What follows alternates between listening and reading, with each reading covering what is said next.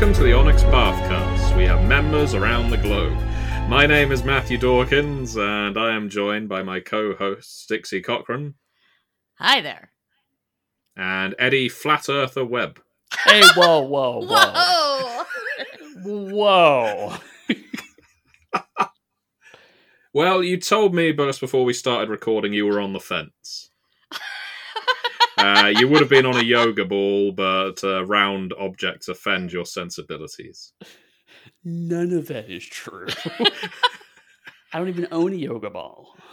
To be fair, I don't own a yoga ball. Right, because you hate globular things. Yeah. globular. it's just a fun word to be fair. Globular. Globular. Hmm. Globular. I think more flat earthers would come round to our way of thinking, come round to our way of thinking if uh, if we use the word globular at them more. Although I guess that you can still use the term round if you're a flat earther, because I think that if you're a flat earther, you believe the Earth is like a disc, like a pizza, which is technically Yeah, round, well, it's just not, not- circle, not all of round them. circle. No, Oh, no. do some of them think that it's squared off? Yes. Uh, one that I knew uh, who had a YouTube channel uh, d- dedicated to role playing games, uh, who I won't name uh, because why give them the publicity, uh, believed that it was squared off. It was the Uh, gentleman that were- gamer. No, sorry. that, that fraud, that charlatan. Uh, but my, what a gentleman. And yeah, yeah, he believed it. There were corners. There was a um, so there was a flat Earth society, uh, uh, like a convention in the UK in 2018. The three of us just now were looking at one of their videos, and this uh, role playing chap is on there. And uh, if you actually look up the convention itself, you can you can look at the various keynote speakers. Uh, I guess the the what, what their speeches, their presentations, and almost every single one talks about the Earth in a different form. So even the flat Earthers do not agree on what shape the flat Earth takes, other than the fact it isn't a globe. That's the one thing they agree on. We're all wrong, but they are they they are joined in their rightness. I Even just imagine there's like one agree. guy in the back of the room who's very angry that his rhomboid theory isn't being addressed. Rhombus! Talk about the rhombus! he, that's you, you think that's what he heckles from the back of the auditorium. yeah, yeah, Let's yeah. be honest, it would. Yeah, it would sound like that. The auditorium is going to have about twelve people in, and he is cupping his hands over his mouth to make it sound like he's being drowned out by the hubbub. also he's he he is always first in line at at the, the q&a afterwards and Yeah. as soon as he gets up to the front whoever's talking is just like we're not talking about the rhombus gary Why not? sorry any garys out there just the name Yeah. that i Just because you can't see the rhombus for what it is, I'm the only one. The blinkers are off. You know, we're we're not. We don't tend to bully or punch down on the Onyx Path cast. I'd just like to add this disclaimer. And I am sure that there are many lovely flat earthers out there. And as much as, as much as I am sounding utterly insincere right now, you can trust me. I uh, I I would hate for any flat earthers to get offended by Would our you? mockery. would you really would you hate that Well, I guess we will find out. If Let's any of way. you, are- I- I tell you what, I'll put it out there. If any flat earthers can show me a picture of the corners of the Earth, I will take back some of what I've said. no they have like distortion fields and stuff they always Yeah, say. that- there's like the thing. mountain ranges you can't get past or Mhm. something because planes don't work i don't know so story time i was uh i used to hang out with a bunch of really cool people in connecticut when i lived there right um, Mhm. mostly people around my age very like smart smart folks uh big nerds whatever and one night we were all hanging out on my friend's porch because that's where we hung out almost every night that it was nice. And we had gotten some pizza we had a couple drinks whatever. And then we discovered that someone that we had known for years years and years was a flat earther and had just never admitted it to us. Hmm and then my friend eric who has a phd in physics Oh no! sat there half drunk for like an hour trying to draw diagrams to show like how horizon lines worked and stuff Mhm. and every time the flat earther person who i will not name on here would just kind of be like like have have a talking point ready to be like, well, that's because of this. And it's just like, oh my god! Like two of my other friends like sat him down in the living room for half an hour to be like, "Are you fucking with us?" and he's like, "No, like this is real." Everybody was like, "Oh my god, man, what the hell?" But it was a very very funny night, and also every time people started to drop it, I would bring it back up because I like stirring the pot, um, and because I wanted him to keep having to justify himself. Uh, so every time it would like start to die down and not be a topic of conversation, I'd be like, "So, what do you think about um, you know, time zones?" and he would just go off for a minute. It was really funny. It's it's actually an interesting line to walk. I mean, we've we've not not the flat Earth thing. That's nonsense. well, uh, it does make me wonder what shape did Jesus Christ think the world was. But before we get onto that heavy topic, uh, um, uh, he probably never even considered it, to be honest. Uh, he had much weightier things to deal with. Uh, I, yeah, I, I, so it's it's an interesting flavor of ignorance. And you know, uh, for those of you listening, expecting a GM workshop, we will somehow segue this in. Don't you worry. we, have tried so many times. Yeah. So the Discworld RPG. There you go. Um, Which is actually pretty good. yeah, it's very very good. Probably one of the my favorite GURPS product of all time. Mhm. Like I said, in the nineties, before conspiracy theory became like a huge problem and like hmm a, a driving. Force Well, yeah, because back in the '90s, it was like X Files, tinfoil hats, blah, blah, blah. right, exactly, and it, Yeah. it was popular. Um, It was like Uh, funny popular too. yeah, uh, I mean, Alien, like, Area 51, all that kind of uh, stuff. because like I remember when the Challenger exploded, shows shows you how old I am. Um, there was a lot of initial conspiracy theory around it because people just couldn't believe that it was just a horrible accident. Uh, and so I think some of it is trying to find a answer that makes sense. Hmm. Uh, and I mean, to, to to to slides into our topic a little bit. Um, I think it's uh, when you're playing a tabletop role playing game. I think it's a similar concern. Is that especially if you're running a game like a mystery game, uh, if things make sense to you as the game master and they're not making sense to your players, that that's a problem. And Yeah. you can't just keep shoving the same facts at them to get them to try to to come around to your way of thinking. You have to consider rearranging the the, the, the topics or, or going a new direction in something that the players do glom onto and can put together and go, oh, okay, I see how that fits. Because certainly I have run mystery games where the mystery seemed dead obvious to me, and the players are just like, I have no idea what happened. How did we get to here? And it's like, well, just follow these clues; they're just right there, and, and they're just not getting it. So it's like I have. Sometimes I'm rearranging on the fly to try to get it to make more sense to them, and sometimes I'm literally just listening to them, seeing what they come up with, and just saying, yes, that's the right answer. Cool, let's go. Yeah. Also Yeah. realizing that like so like we'll get into the actual topic in a minute here, but I have a I have a small anecdote to also kick us off with that. And that's that like also you need to realize that your players only have the information you've given them. hmm Um and they can't mind read. Uh because I had a super frustrating game uh, a few years back now uh playing D&D 5e uh Mhm. and we were like there was a thing we had to recover and it was the most important thing in the world, right? We had to recover it Right. and take it somewhere else Right. and that was our mission. It's the Mhm. most important thing. And so I had the thing like strapped to me. It's like a sword or something, right? Mhm. It's like strapped to my back, and we were in this like weird space, like kind of a, a an alternate dimension kind of area. And some monster tried to take it from me, and like I was willing to leave my friends behind to protect this thing. Because this was the most important thing in the world, right? Mhm. And the DM was like, "No, I'm taking this thing from you now." And I was like, "Then why the hell am I going to keep playing this campaign?" Like that was my entire reason for going on this quest. Yeah. Right. And I don't know, like it was a, it was one of those where like we didn't really know each other beforehand as far as the like player characters go. Mhm. So I'm like, I don't care about these people, and I don't like. I cared about the mission that was going to pay me money. Yeah. Um, and now you've taken that away from me.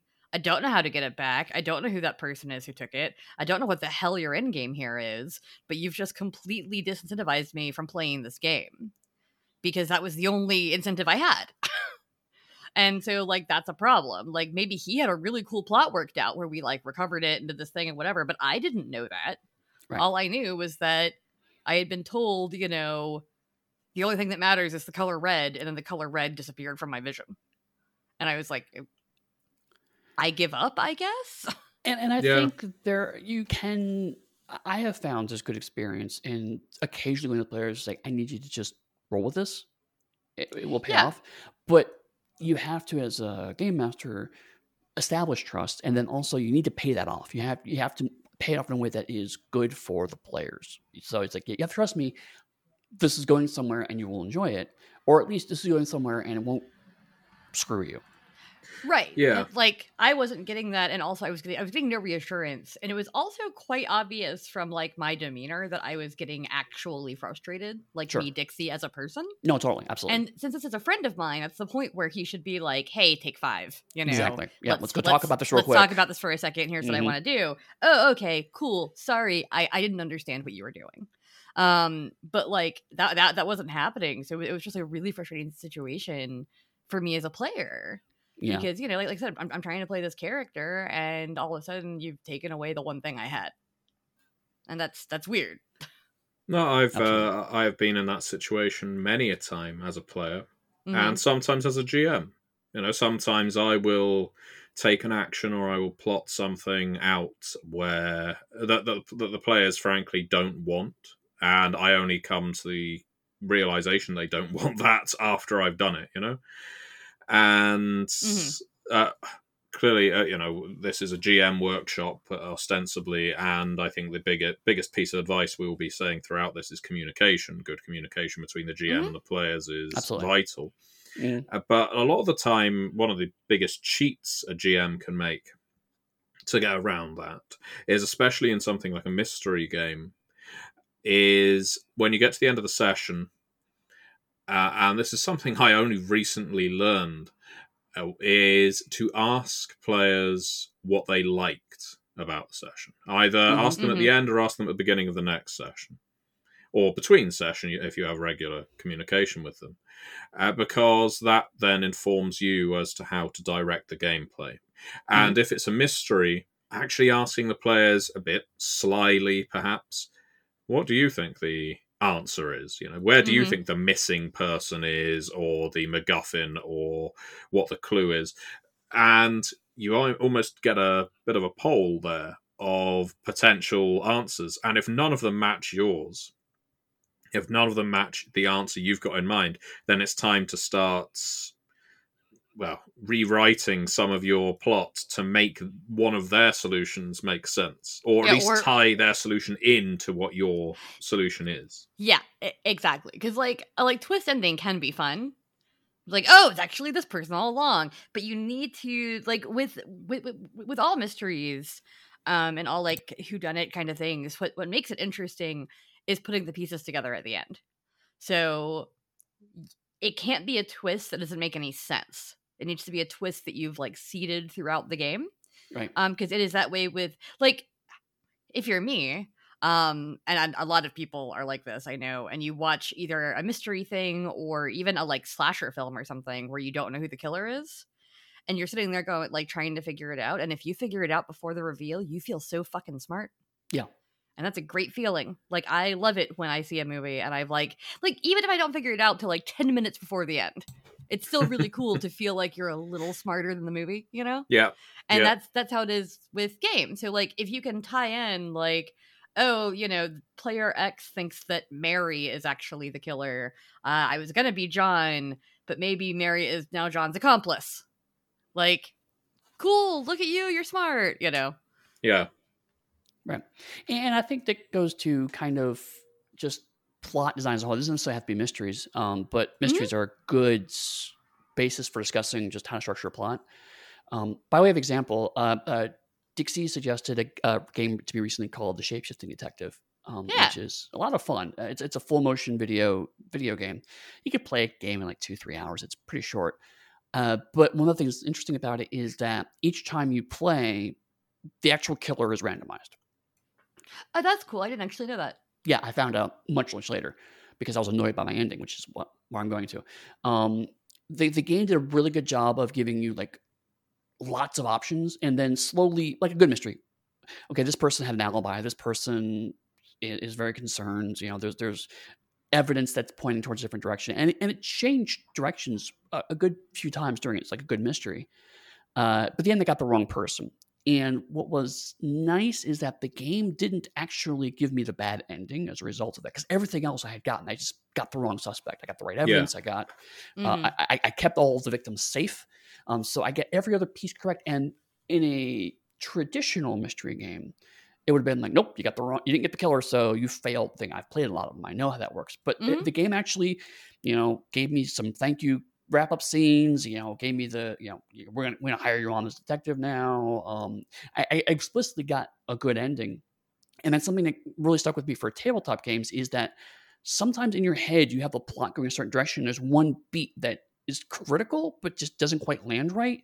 And if the hmm. players get everything else, there, there's a lot of values like okay, just a gimme. It's like you know you can have a partial success at a macro level as well as individual roles you know, we talk a lot about like you know success with a cost, like for like uh, you know uh, Trinity games, for example, or Story Path games you know, you get lots of the, you know, you succeeded but not quite well enough or whatever. You can do that at a macro level too, where it's like, okay, you didn't quite get every piece of the plot. Maybe the main character gets away. Well, then cool, bring him back next session.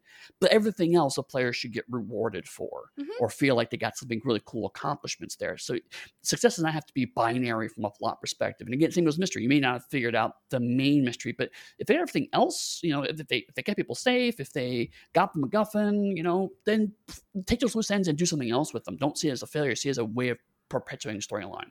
I yeah. have to, I have to say, oh, I really love the idea of a uh, police review board. Well, I, I, dread the idea in real life, but I love the idea in fiction of a police review board bringing in trainee detective Eddie Webb and saying, "Well, Webb, you managed to secure every piece of evidence. You protected the surviving victims. So what if the wrong guy hanged? You got a ninety-five percent result. You're hired."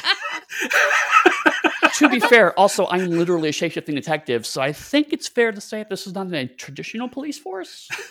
yeah. So like we we also the the three of us and our and Danielle, who've run the podcast many times, uh, play consulting detective together uh, mm. every yes. few weeks through through Discord.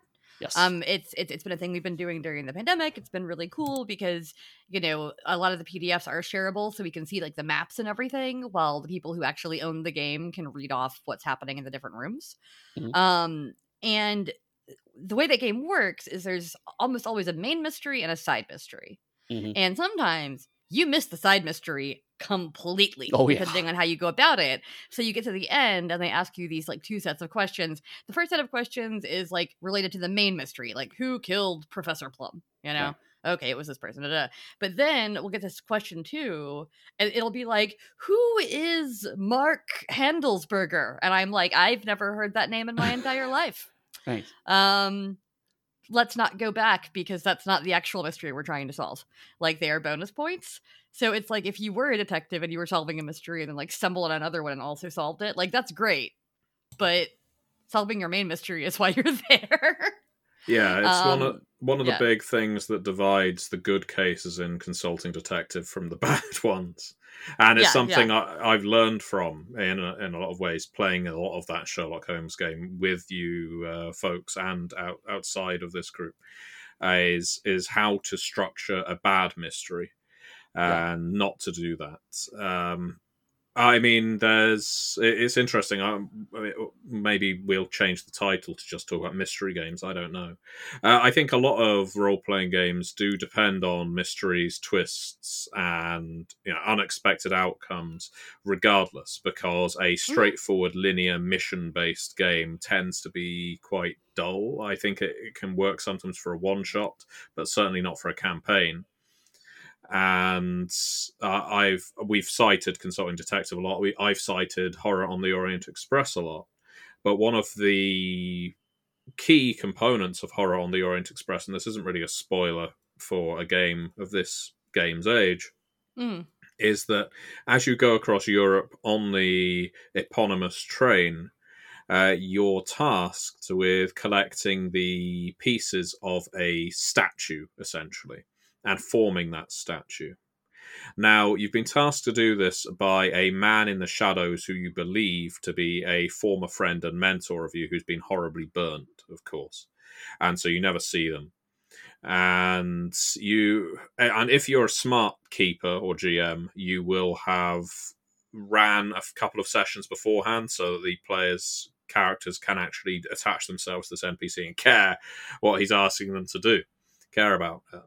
And now the thing is, as you're picking up these pieces of this statue, the Sedefkar simulacrum, you let's say pick up its arm within 1d3 days the character who bears the arm, the bearer of the arm, will start suffering horrendous pain and arthritis in their arm. Uh, that matches mm-hmm. the statue's arm, and likewise when you pick up the leg, and so on, and you will feel you'll you'll be more inclined to bad luck. So, for instance, if you pick up the leg, you will then trip off the train at some point and sprain your ankle or break your leg or something like that. Now, all of that to say, you're supposed to reach Constantinople by the end of the by the end of the campaign with this mm-hmm. entire mm-hmm. statue intact and your investigators intact, and still want to bring this statue to a place called the Shunned Mosque to complete a ritual that you have been told will prevent Nyarlathotep from entering the world or empowering himself or what have you. But I've ran this campaign many, many times, and it only takes a couple of pieces of the statue, if not zero of them, because they don't trust the man in the shadows telling them to collect them, to say, you know what I think? Once we assemble this statue, this is going to summon Nyarlathotep, isn't it? This isn't this isn't sure, a uh, a ritual of banishing, and they're right. Of course, they're right. It's the most obvious thing in the world. They're picking up the cursed pieces of a statue that's going to form into some demigod when they put it together. Or Voltron, and, one of the two. Yeah, yeah, yeah exactly. And it's uh, one of the one of the big issues and mysteries where the answer is so signposted that you would you would have to be looking the other way or really be wanting to play an ignorant character who didn't accept that even if the players did.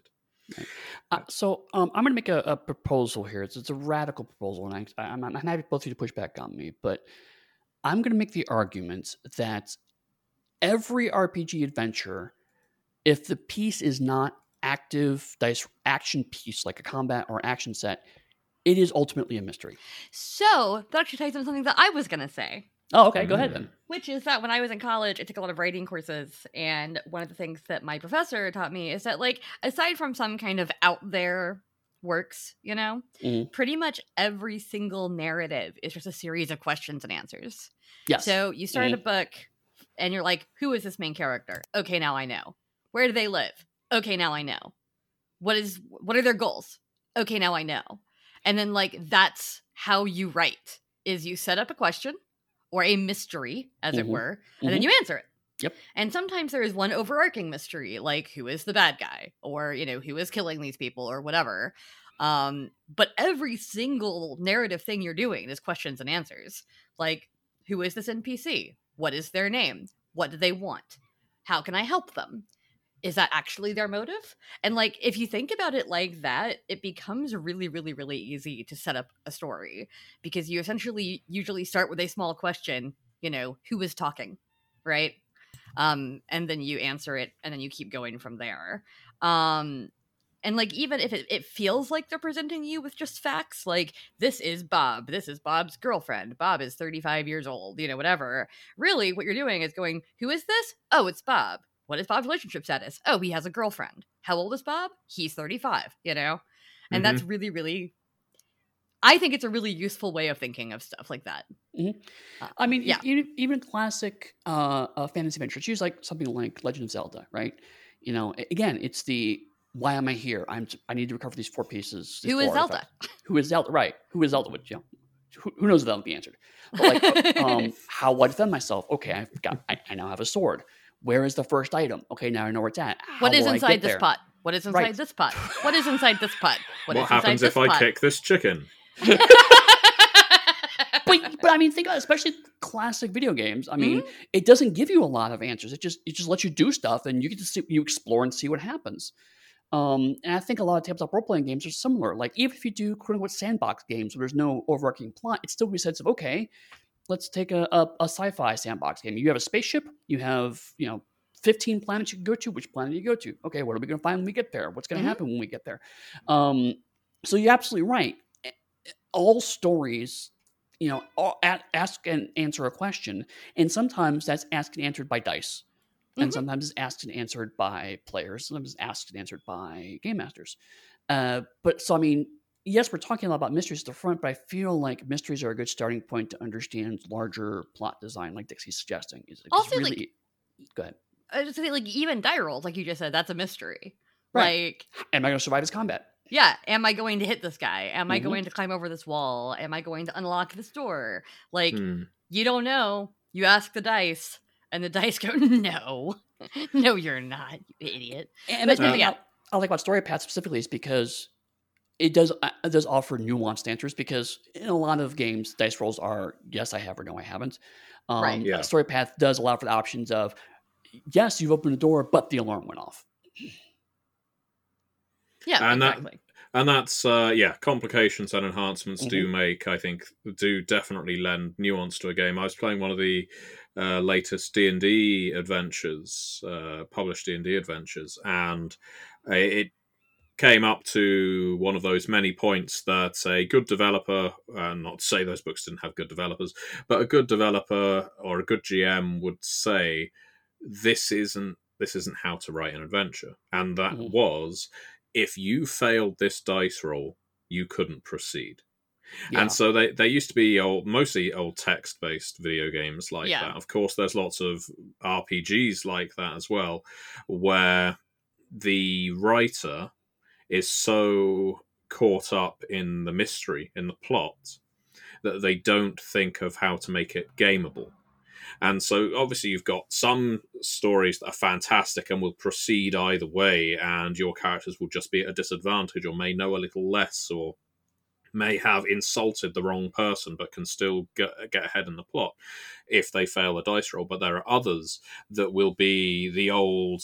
Uh, you have you've snuck into the big bad guy's uh, luxury study.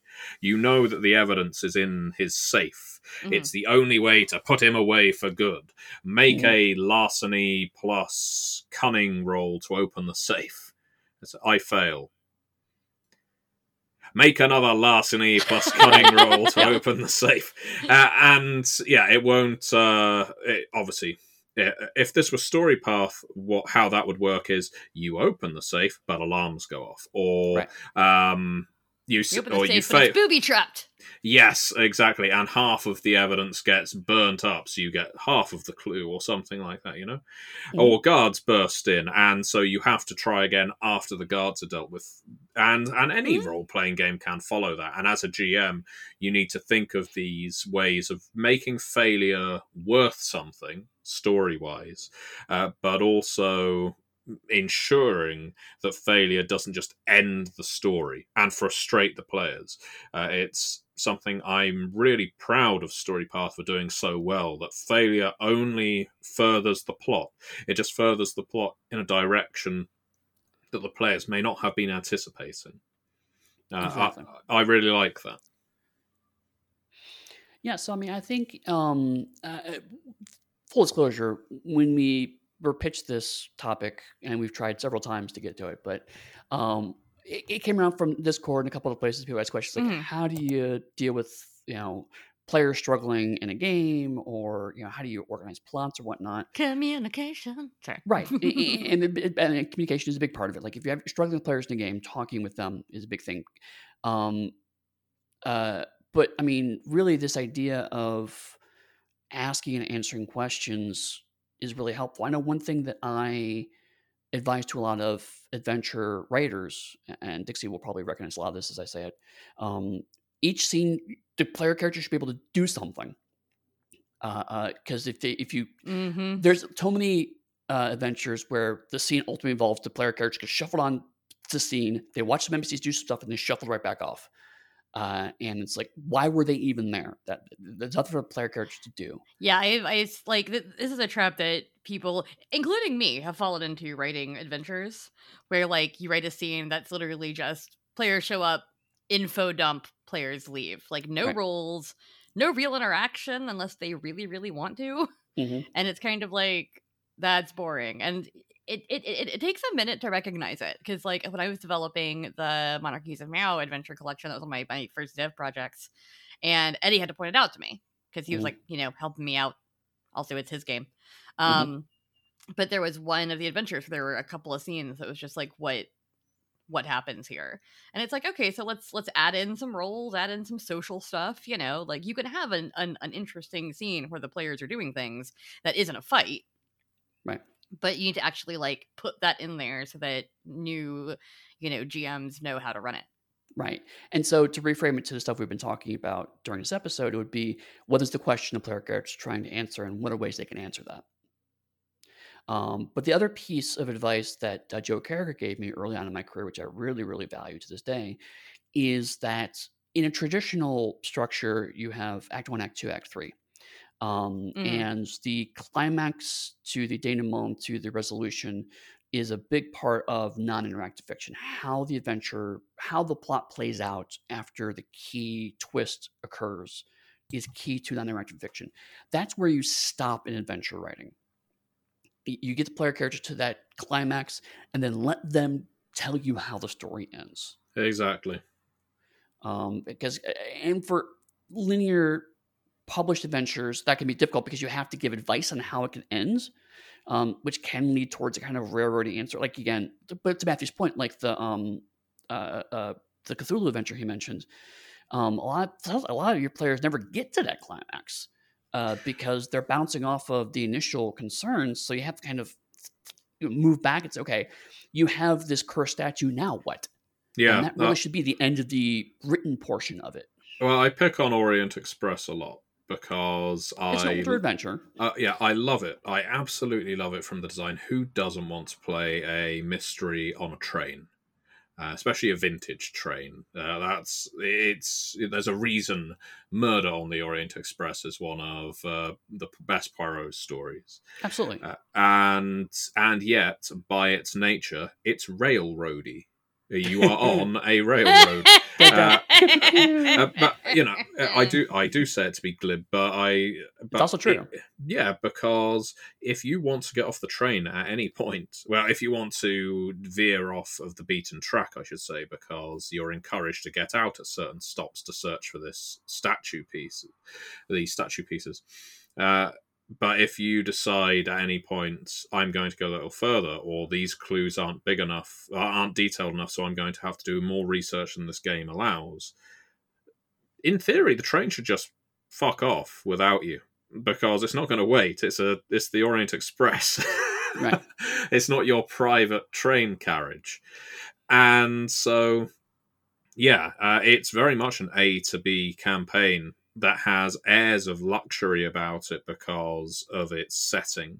It requires a certain buy-in from the players, and that we get back to that discussion that if the players feel like their characters are have been thrown for a loop, they don't know what they should be doing at this point, then the players basically need to speak up and say we're going to need a little more direction. This is why games like Call of Cthulhu have things like idea rolls that so rarely get used Yeah. but yeah. should be because if the players well it's why trail of cthulhu and the gumshoe system don't even have idea rolls you just get the clues and I, whereas idea rolls still leave you the possibility of i really don't know what to do i'm going to make an idea roll oh i failed so i still don't know what to do Yeah. A- And Mhm. actually, you bring up a good point. I, I I have often defended railroady adventures to a certain degree. Um, I, I feel like the early part of the adventure, there's a lot of value in shuffling players off in a specific direction. Uh, a good example um, is the D and D adventure Descent into Avernus, which I'm playing. Hmm. Um, spoiler: you're going to descend into Avernus at some point. yeah that that sounds wrong i don't i don't think that's what it's about And I've had people complain about this. It's like, you know, it's like, well, you know, it just it kind of railroads you into the, verse. Like, it's in the title. You know, it's like, this is what you you opt in a certain amount of work, like playing a Star Trek game, but like, I don't want to actually follow the Federation rules. It's like, you're a Star Trek game. You're going to do certain things are expected and you could go in certain directions. I want to timidly you go where a lot of people have been already. right. I want to just hang out in a space station. the, for- the right, shopping right, mall That's basically Deep Space Nine, never mind. I mean, Um, that's actually but- kind of the plot of uh, Lower Decks. which is which is a great show, but there's a Yeah, whole yeah, yeah. other situation. Um, Uh, and actually, Lower Decks is a pretty good example of player characters who have no control over what they do. Yeah. Um, uh, but I mean, that can still be fun. I mean, you know, games like Paranoia or Whatnot can also be really fun too. There's nothing wrong with wide open adventures where the players completely drive the plot. That's totally fine. But railroading adventures are not inherently a problem. They're a problem when they are railroaded all the way to the conclusion. To use Matthew's metaphor, once you get off the train, if you can then solve the problem after you get off the train, that's not really a problem. you the train got you to the cool part of the story where you then make Mhm. the big decisions. That's okay. I Yeah. feel. Well, yeah, and so to recap some of what happened in my latest uh, Horror on the Orient Express campaign, as I say, I have ran it a lot. It's probably these. I don't run that many pre-published scenarios, so this one is undoubtedly the one I've ran more than any other for any Mhm. game. And this one, the group got as far as I think Yugoslavia, and which is about the halfway mark, just past the halfway mark. And they decided at this point and they did it perfectly in character and i didn't feel they were just being belligerent or anything like that. They um, they decided we can't go on with this. We are too too busted up because of all the things we've encountered uh, we don't trust the person that hired us anymore we, when, we don't trust that this statue when put together isn't going to summon the thing we've been told it will banish Mhm. and we also know there is a vampire somewhere on this train that wants to claim the statue. So as we are near um, Trieste, I think it is, as we're in Trieste and there is a port to the Adriatic Sea here, I may be getting my geography wrong, but I think that's correct. Let's just get on a boat and sail back to England. And on our way, we are just going to deposit the, the pieces of this statue in various strategic points throughout the Mediterranean. It can it will neither banish this thing, someone else will be responsible for that, but it will definitely not be used to summon it. Obviously they weren't thinking of deep ones, but I don't think they're saltwater well, deep saltwater living creatures. But anyway, that's a that's a subject for another Cthulhu podcast, I'm sure. Right. And so they decided they would flee. The vampire joined the boat with them, uh, uh, unbeknownst to them, pounced on them in the night and asked, you know, what did you do with the simulacrum? And they said, we've got rid of it.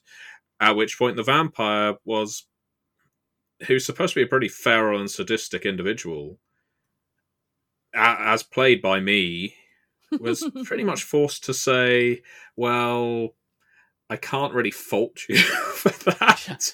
And there's not Fair really play. much point to my attacking you because it's not going to get me anything.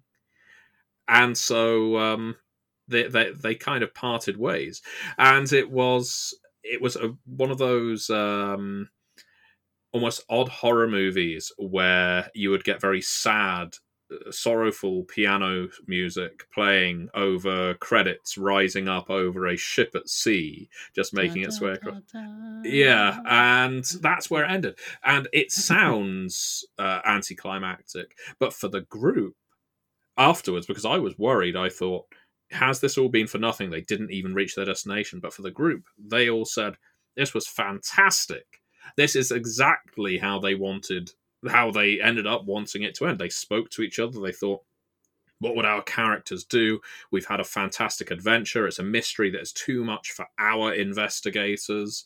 And we've gone through these character arcs, all the people we've met, all the horrors we've faced down. Now we're ready to go home, spend some time in a sanitarium, maybe, uh, or just get some R and R at a spa somewhere, and then maybe embark on another adventure somewhere else that's slightly less perilous. right. and yeah, for them, it wasn't a failure at all. And I had built up in my head that if it didn't reach the predestined conclusion, that it would somehow be uh, catastrophic. But quite the contrary, because they had felt empowered to make the decision for themselves and hmm and met their characters' goals, they were happy. And I think uh, GMs can sometimes lose sight of that. That ultimately it's the player's story as well, maybe more so than it is the GM's. Uh, and if the characters really want something, and well, the players really want to achieve something, such as the aspirations on our story path character sheets, then let them. Ma- you know, make them uh, overcome some obstacles, but if they do it, that's what they've expressed they desire. So go for it. And Uh, with I- any luck, they should be happy with it. I have a similar anecdote, but also ties into communication. Um, one of the first games I worked on was a game called Midway City, which is sadly out of print. Uh, but the the premise is that it is a space station far in the future, um, where the person who owns it uh, has completely gone around the bends um, because they don't believe in a flat Earth, and they have decided that everything should be reduced down to 1920s level technology. So it's the Roaring Twenties, but sci-fi, but in space. It's a very bizarre game. Um, and so, the playtest group I put together for the game, uh, there were a small mob group, mob crew. They're like tiny little mob crew. Uh, they were like in the of the five families in the sea, they were number five kind of thing. And the original plan was to do a short run of adventures so they can build their way up through the city. Uh, and through a combination of hilariously bad decisions and bad dice rolls, that did not come to be. Uh, after about four sessions, we realized that they were probably going to get murdered. And so at the end of the session before the last game, I was like, so here's what I'm seeing things like we can go one of two ways. Um, everything that's going on, you're probably going to get murdered.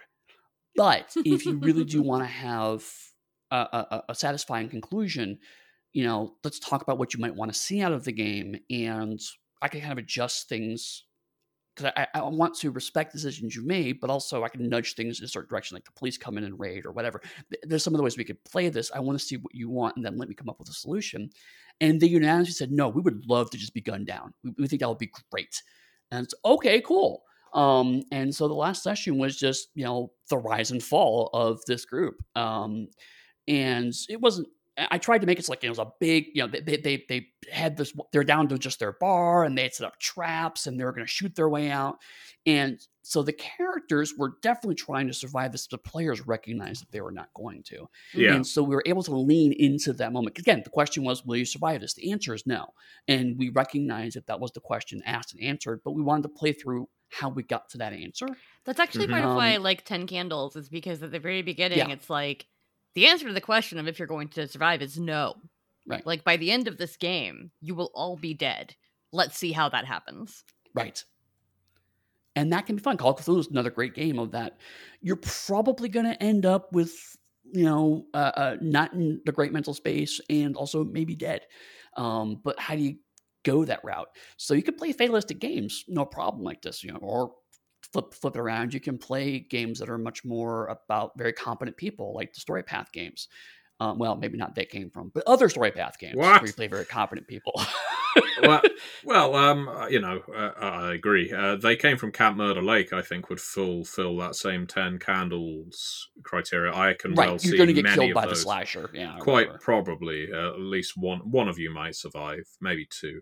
Um, but yeah, there's there's a lot of games like that. Alien, of course, uh, with, by Free League, and uh, gosh, Dead of Night is quite like that as well. Um, Dread, that, and I think it's interesting because we I mentioned aspirations on the story path sheets and it's interesting how recently i guess relatively speaking the idea of players expressing their objective before the end of the campaign uh, has come into being i guess a part of role playing currency because if you recall from the misty uh, 90s back when uh, Vampire the Masquerade Revised was being played at the end of the decade, the one of the most popular flaws you would see people pick, almost every group had someone Dark Fate. pick this Dark Fate. Yeah. hmm And yes, you could argue it's because a lot of people saw those seven points and went, yes, yes, yes. Oh yes. But there were an awful lot of people who loved the idea of having some control that their characters would die, which meant I would get to play out a satisfying narrative arc. And if I you know, remember, Dark Fate also you decide like how you die too, right? you can do, you know, it, and that's the thing. A good storyteller, good player that should collaborate, communicate, speak to each other. Well, how do you see this dark fate playing out? Mm-hmm. Uh, it you know, and some people will say, "Well, I'd like it to be a mystery," and that's fine as Mm. well. But some people want to engineer that dark fate, and now whether it's through horror games or adventure games, you can engineer the kinds of things you want to see in a game. I think that collaborative process is as satisfying for for GMs as sitting at your desk, probably more satisfying as sitting at your desk and typing out in long form the structure of your scenario. Better to speak to the players and find out the kinds of things they want to encounter, and you don't have to put it in exactly as they've expressed it. Uh, you know, subvert it a little, change it a little. If they want to come up against a dragon, how are they going to feel if they come against, come up against a three-headed dragon? Or an undead dragon. It's still a dragon. You know, mm-hmm. it's uh, play with their expectations, but not in a not in a cruel way. Make it so that they are looking forward to something, and then you still surprise them in a way that makes them happy.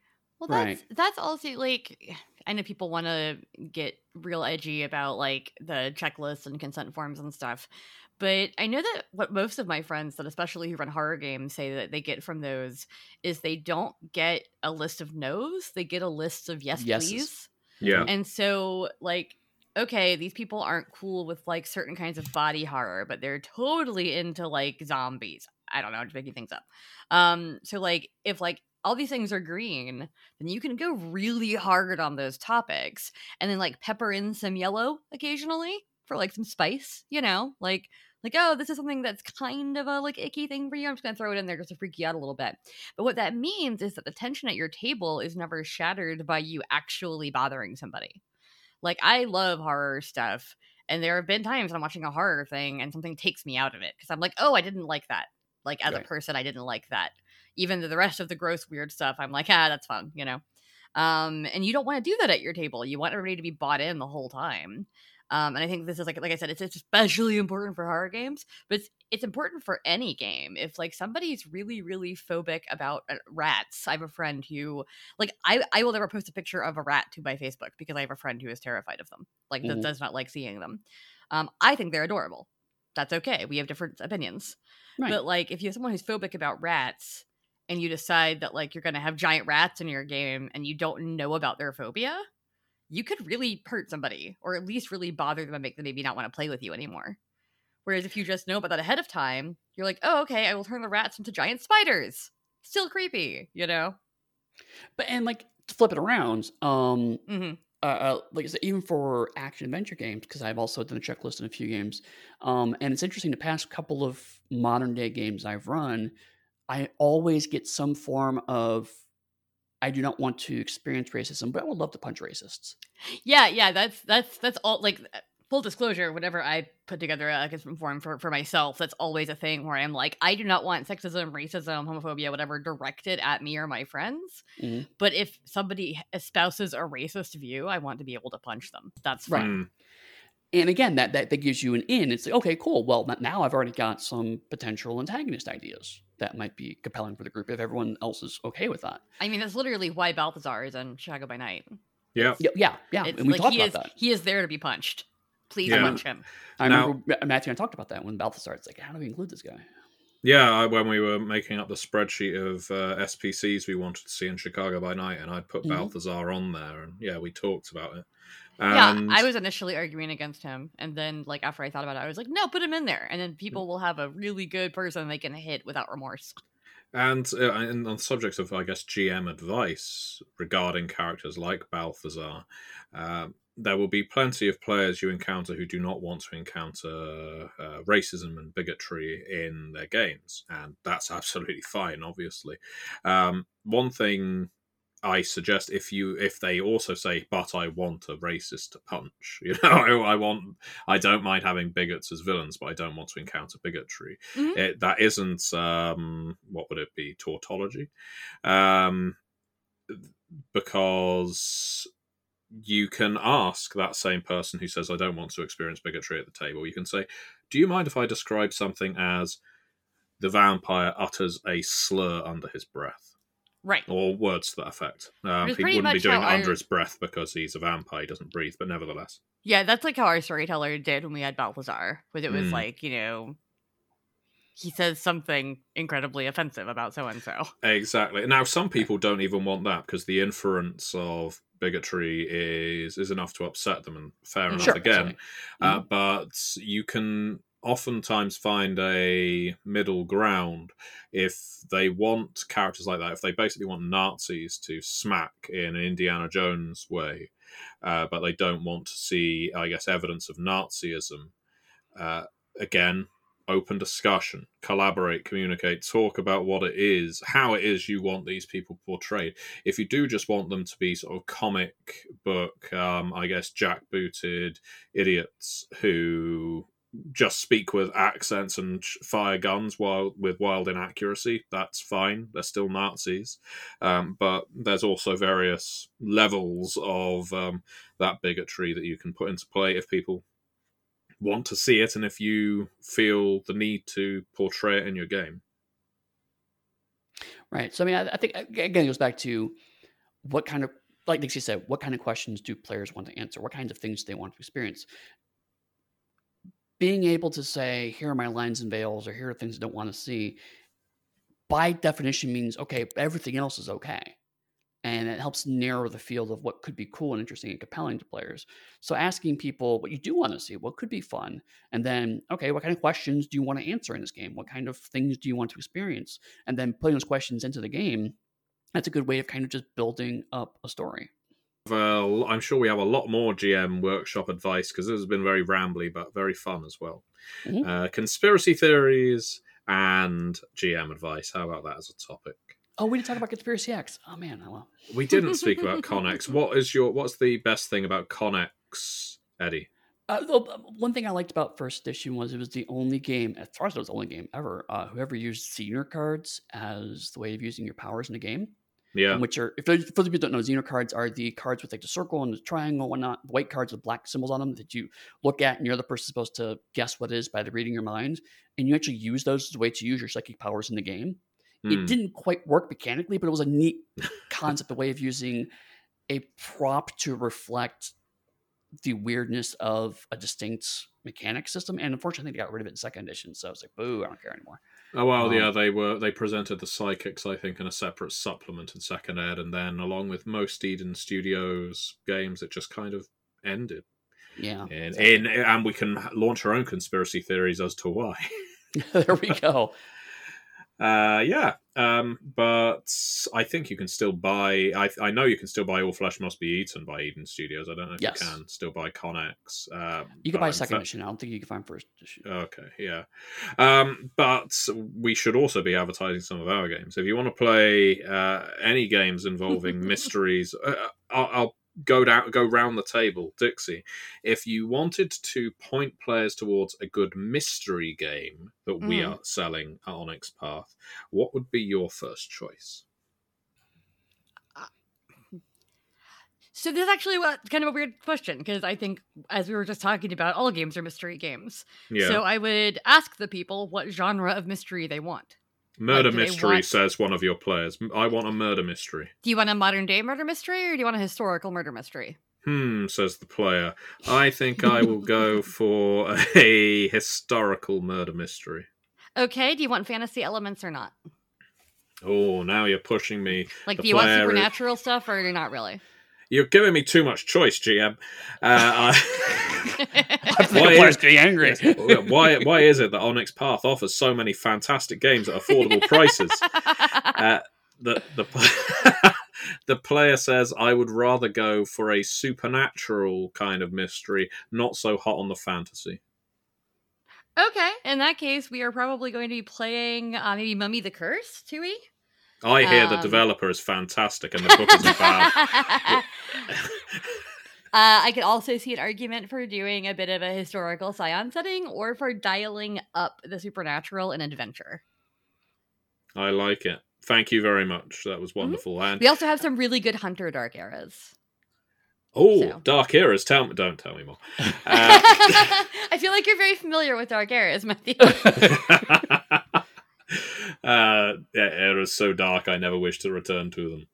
uh, no, Dark Eras 2 is fantastic book. Really enjoyed uh, co developing that. And yeah, do check it out, listeners. And Eddie. I'm going to give a more specific answer. Uh, uh, Masks and Mythos, I think, would be really great. Um, in particular, mm-hmm. um, uh, there is some more specific advice on running investigations because it is trying to evoke that Call of Cthulhu feel without actually being Call of Cthulhu. So obviously, you're much more you're in a position to potentially have much more power than a typical Call of Cthulhu adventure, but still, it's, it's ultimately about solving occult mysteries. Mhm. Um, so I would definitely. add, The other one I would suggest is um, Mage the Awakening, because Mage the Awakening Second Edition specifically was definitely geared more towards people who uncover occult mysteries. Uh, mages are much more occult detectives than any other version of Mage. Uh, so it's another really good example of why does the world work this way? Let's look under this rock and see if we can find out. Yeah. And of course, for modern day stuff, you have uh, Trinity Core, obviously. If Mhm. you want to go a little darker with it, we have the forthcoming Assassins. Right. Um, and then if you want to do a little bit more fantasy modern day, we have Scion, obviously. And Uh, maybe in the near future, there might be a little something for people if they want to do kind of, I don't know, control style modern day Little, investigations. little, little bit X Files? Little maybe. X Files. Maybe, maybe, maybe, that's something. Maybe we can tease that a little. tease, tease, tease. Hmm. Well, with all that teasing going on, uh, Dixie, if people want to find you online, where would they go? You can find me pretty much everywhere as Dixie Cyanide on social media, or just, you know, hang out in the Onyx Pathcast channel on the OPP Discord or elsewhere on the Discord, because I'm pretty much just there, just floating around. And if they want to share their favorite conspiracy theories with you, Eddie, where would they go? Uh, Alt.conspiracy, which is apparently actually still around, I found out as we were talking. Oh my god. Uh, yeah, because Can, will we find your old posts? Uh, maybe actually. um, I was, I was, it was '90s, so I, I give you that caveat right now. Um, I was young and stupid, as opposed to now where I'm older and slightly less stupid. Uh, but otherwise, you can find uh, me, get news about what I'm doing at Pugsteady on Twitter, and you can find me at my website, pugsteady.com. But usually, if you want to ask me a question, just come to the Onyx Path Discord and uh, we can chat there. And if you want to speak to me, you can find me on MatthewDawkins.com, on Twitter at DawkinsMP, and likewise on the Onyx Path Discord. Do check out our website, theonyxpath.com, every Monday night or Tuesday morning to see what our current release slate is looking like. And with that said, many worlds, one Pathcast.